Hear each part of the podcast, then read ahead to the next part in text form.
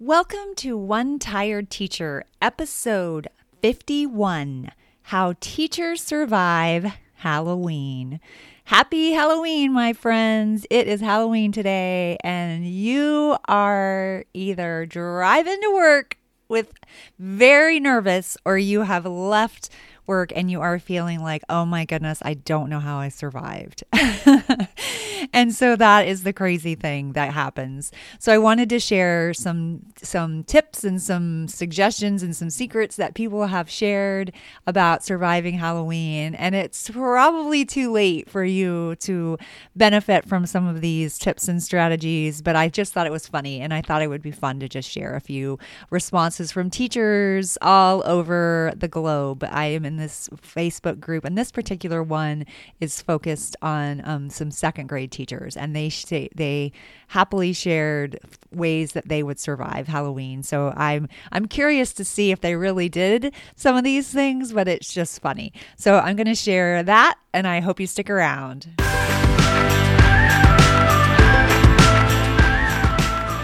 Welcome to One Tired Teacher.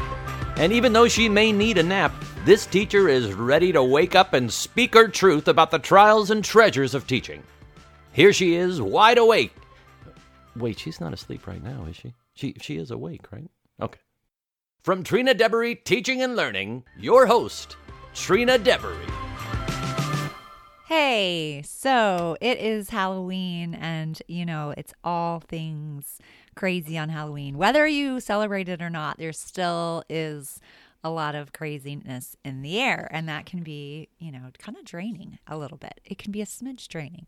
Hopefully you grabbed some great sensational books to read during Halloween or October from the episode that was last week. I'll link to that in case you are wanting to continue the fun into November, or maybe you are listening to this years later, and you're like, what do I do for actual Halloween? Well, that is in episode 50 of One Tired Teacher, so I will link to that just in case. So let's talk about some responses I got from teachers, from some second grade teachers, in a question I asked in a Facebook group. I asked how teachers survive Halloween, because I know that it was always so exhausting. I find we weren't a school that celebrated like big time Halloween. In fact, our principal was a little bit anti-Halloween, and which I thought, you know, I didn't want to take the fun out of it for kids. So I ended up going around that a little bit by having them dress up as a character, a storybook character. And I did that years and years ago. Now it's like all over the place. So a lot of people do it, and it can be so fun. There's so many different characters to dress up as. One of my favorite characters to dress up as for kids, in front of kids, is as Wonder Woman. And I think, which is the picture of this episode, I think it's fun. Like, I think it's fun pretend to be a superhero for a day, and the kids are always so excited to see that. And definitely Wonder Woman's in a book. She's in comic books, so I feel all right about that. And I think it's perfectly appropriate. And so I think that it's fun to do that. But that's just one way. And I know people have done various different things, and maybe even like dressing up, you know, as different genres. I think that could be really cool. Like, what would a science fiction costume look like? Or what would a, you know, folktale costume look like? Or fairy tale. Like, that would probably be a lot easier. Or, you know, realistic fiction, you could dress up as yourself. So yourself with like big muscles, or, you know, really cool hair or something. I don't know. Anyway, I think it's fun to allow like that, the spirit of just, my favorite part of Halloween was dressing up, because I thought that part was so fun. So that part I didn't want to take away. And as far as the candy goes, obviously you can limit it, but it can be crazy. And really, it's not even Halloween that's so bad. It's the next day. Oh, November 1st. So get ready, people. There's like a massive sugar crash. And people that are doing jobs like student support specialists, where you're dealing with behavior, I'm having a feeling that day is going to be rough. I think it's going to be kind of rough. I'm a little bit nervous. I might do what one teacher suggested as far as suggestions for how to survive Halloween. I might do what she says on November 1st. All right, so here's some answers that teachers said. How would you survive Halloween, or how do teachers survive Halloween? So Ashley says, put in for a sub on November 1st. And I'm like, amen, hallelujah. I think she is right on. And I think that is so brilliant, Ashley. I love it. Like, that was the first response, and it just made me laugh so hard. And then somebody else, like Paula, chimed in, and she's like, yes, take the day off and go visit your grandchildren. And I'm like, yes. You know, make it fun. Go visit your, like, if you have grandchildren, visiting them would be great because you get to be there for all the excitement, and then you get to leave for the sugar crash. My kids are teenagers, so they are, and one of them is like nearing 20, like she's 19. So she's, you know, she's still about like dressing up and going to Halloween parties, but she's not necessarily about, you know, going trick-or-treating.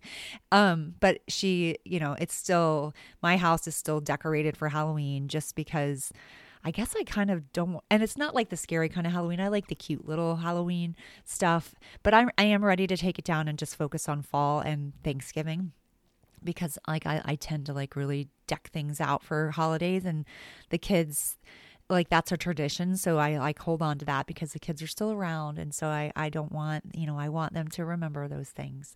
And my son, he is 15 and he probably could care less, but he still likes candy. So, okay. So then Amanda says, at our school this year, the day after Halloween is a PD day. I thought that was brilliant. I'm like, I mean, first of all, I don't know how much learning you're going to get done on the PD day, but like a break from the kids that are having like a massive sugar rush and like a crash. Absolutely. Like, I think that was a brilliant idea. And actually someone else said that too. So I think that maybe there's some schools, there are some school districts out there that have gotten a little smarter. I'm shocked.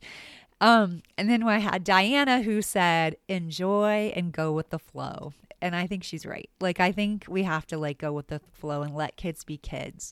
I think it's important. Even the older kids, like, they enjoy it and they want to have fun still too. And especially those middle school kids, like, they want to hold on to that kind of stuff and not let go yet. And I even feel like sometimes high school kids do. So I think we just have to remember that every once in a while. But then Ashley does come back and say, she says, on a serious note, I restrict candy to one piece per day at school, and I also try to have something educational and fun planned on the 31st to help make the day go by faster. Spookily, the Square Pumpkin is a great short film with an amazing anti-bullying message. I thought that sounded perfect. So if you are on your way to school, that might be a great way for you to have a little bit of time for the kids to watch something that's fun, and it also has a good central message of anti-bullying. I haven't seen it myself, but it's recommended by another second grade teacher, so it may be just the thing you need. And as I shared last week in episode 50, I have at least 4 makerspace moments in literature on Halloween books, and that makes it really fun as well. You could do like the makerspace on Halloween. I think that would be really, and if you did the something pumpkin one, you're actually using those little pumpkin Halloween candy, and that might be perfect because then they can eat them when they're done. Well, I don't know, as long as they're building their own things and touching their own pumpkins, unless you don't care about them touching one another's. But anyway, Jessica says, I embrace the crazy. Room on the broom, read aloud with a quick rate in the movie. Then in math, we do math or treat. Oh, how fun. They complete 5 math tasks and receive a treat each time they do. They rotate in 5 different groups around the room, and I let them work with a partner. It's fun, and I don't feel like I'm trying to get them quiet and calm all day. I think that's great. I think that's another brilliant suggestion, Jessica. Like, how fun is that? I totally love that. So that's amazing. And then, yeah, I think that's really fun. So, and then another person, Angie, says on November 1st, we watch Coco. And although this year they're having an in-service, which is awesome. Again, like, how smart of them. So, oh, they watch Coco because of the November 1st thing, the All Saints Day. I'm like, why did they watch Coco? I didn't get that at first, but now I totally do. And I should know what November 1st is that was my for 17 years, my wedding anniversary. It isn't anymore, but it was. And that was what a crazy day for us to pick, because like to have a rehearsal dinner on Halloween. Yeah, I don't know. Anyway, so Trisha says, don't make big plans for the day after. So I thought that was a pretty good tip as well, because it can be really tiring. Hopefully you are surviving or have survived the day and you are on your way home to, well, I guess if it's still the day, then you're on your way home to trick or treat maybe with your kids, or pass out candy for trick or treaters. This is a lazy thing that I do now that my kids are older and don't trick or treat. I grab a giant thing of candy and I put it on the doorstep and I tell them to pick one. Of course, somebody takes the bowl and dumps it in their bag every single time. But like, I have stopped sitting outside and watching all the kids. I probably need to do that again, because my neighborhood is like loaded full of little kids and their cute little costumes. I don't know when I became so like the old grouchy lady at the on the corner. Maybe I need to work on that. I think it's because I've always been so tired after long days of Halloween fun at school. Anyway, all right. I hope you had a great day and that your Halloween was bearable and that maybe you enjoyed it just a bit. If you dress up as like a superhero, it's hard not to have a smile on your face. So next week we are moving away from Halloween and we're going to be talking about having a grateful heart, which is another proactive strategy for behavior. So hopefully you'll join me next week. All right, this One Tired Teacher is ready for a long, long sleep. Until next time, sweet dreams and sleep tight.